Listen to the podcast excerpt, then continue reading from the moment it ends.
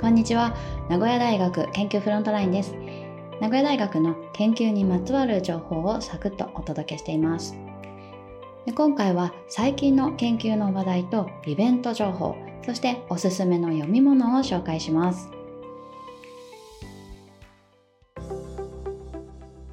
番組前半は最近の研究の話題です。発表から間もない研究成果を今回3件ピックアップしました。トピックはクワガタムシ川の環境そしてがんの早期発見です。もしこれらのワードにピンときたらこの先聞いてみてください。1つ目はクワガタムシの話題です。クワガタムシといえば樹液が大好きというイメージがありませんか？でも実は幼虫時代は木を餌にしています。ただ木材は消化されにくいので微生物の酵母しかも特定の酵母と共生して消化を助けてもらっています。メスの成虫のお腹にはこの酵母を入れるポケットがあって幼虫に受け継がれていきます。このようにクワガタムシと酵母共生関係が築かれているんです。ところがネブトクワガタという種類のクワガタムシは酵母との共生関係がよく分かっていません。えそこで生命農学研究家の時渡講師の研究グループはネブトクワガタのメスのポケットを調べました。すると消化を助ける特定の酵母ではなく木材や樹液を住処にするような酵母が合わせて20種類も見つかったということです。この結果が何を示すのかというとネブトクワガタのような昆虫は森に住むさまざまな微生物の移動手段となっていて生物多様性を支えている可能性があるということです。ところで今回研究を行ったトッキー講師はいろいろな虫について今回のようにユニークな研究をしています。その原動力について虫が大好きこれに尽きるということでした。大好きな虫を深く知るために関係する他の生き物や自然環境さらには人のことも深く知らなければならないというふうに話しています。時講師からのコメント全文はノートの方に載せています。何かが好きでそれらについてとにかく知りたい博士になりたいという方にぜひ読んでいただきたい前向きなコメントです。概要欄のリンクからご覧いただけます。さて、2つ目は川の環境に関する話題です。環境学研究家の三部一隆研究員のグループが行った研究です。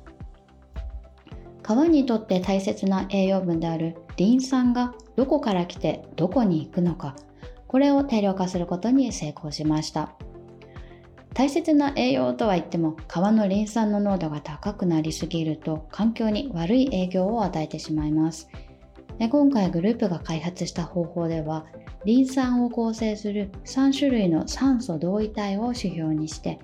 人間の活動が原因のリン酸と環境由来のリン酸を区別できます。実際に愛知県の天白川を調べてみると川のリン酸の80%が環境由来のものだったそうです。さてこの結果をどのように解釈するか3部1研究員に聞いてみたところ天白川は川のリン酸の濃度が急上昇するのを干渉する機能を持つと解釈できるので現状は対策は必要ないということでした。川だけではなく海や湖などの環境問題の対策を検討する上で活用を期待したい技術です。で3つ目はがんの早期発見で注目されるリキッドバイオプシーの研究の話題です。リキッドバイオプシーというのは血液や尿など体液からがんを検出する技術です。名古屋大学の低温プラズマ科学研究センターなどの共同研究チームは血液からがん細胞やそれに関連する細胞を検出するガラスデバイスを開発しました。使ったのは細胞の培養にも使われるというガラス素材で血液中のがん細胞を捉えるのに最適な形状を検討した結果実際に肺がんの患者さんの血液からがん細胞を捉えてそのガラスデバイス上で培養することにも成功しました培養成功ということはさらなるバイオマーカーの診断や遺伝子解析など、より高度な解析ができるようになるということです。さて、今回の開発のポイントは、ガラス素材での実現ということで、研究を行った堀勝教授と田中博正教授は次のようにコメントしています。開発を共に行っている AGC 株式会社、旧朝日ガラス株式会社は、ガラス素材で世界を先導している企業です。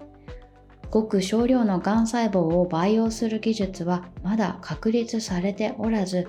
ガラス素材ががん細胞を培養する上で他の素材に比べて有利であると考えております。さあ今回取り上げました3つの話題クワガタムシ川の環境がんの早期発見の成果について詳しくは概要欄のリンクからご覧いただけます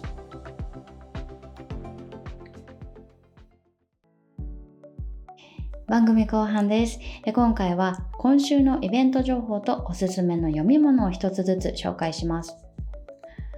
まずイベントです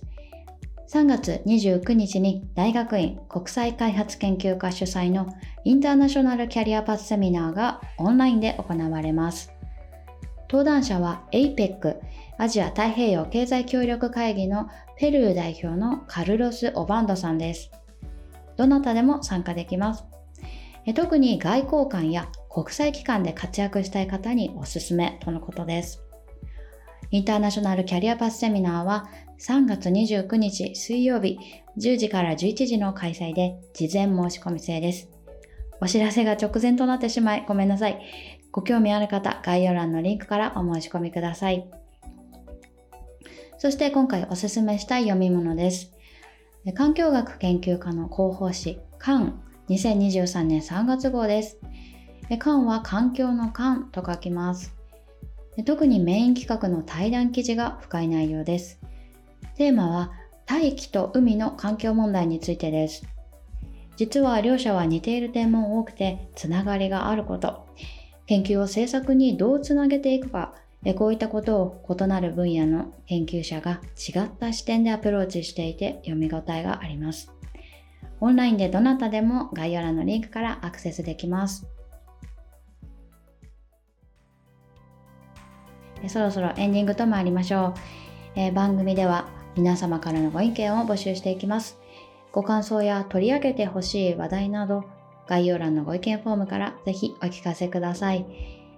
名古屋大学の研究者の皆様からご自身の研究を取り上げてほしいというリクエストもお待ちしています。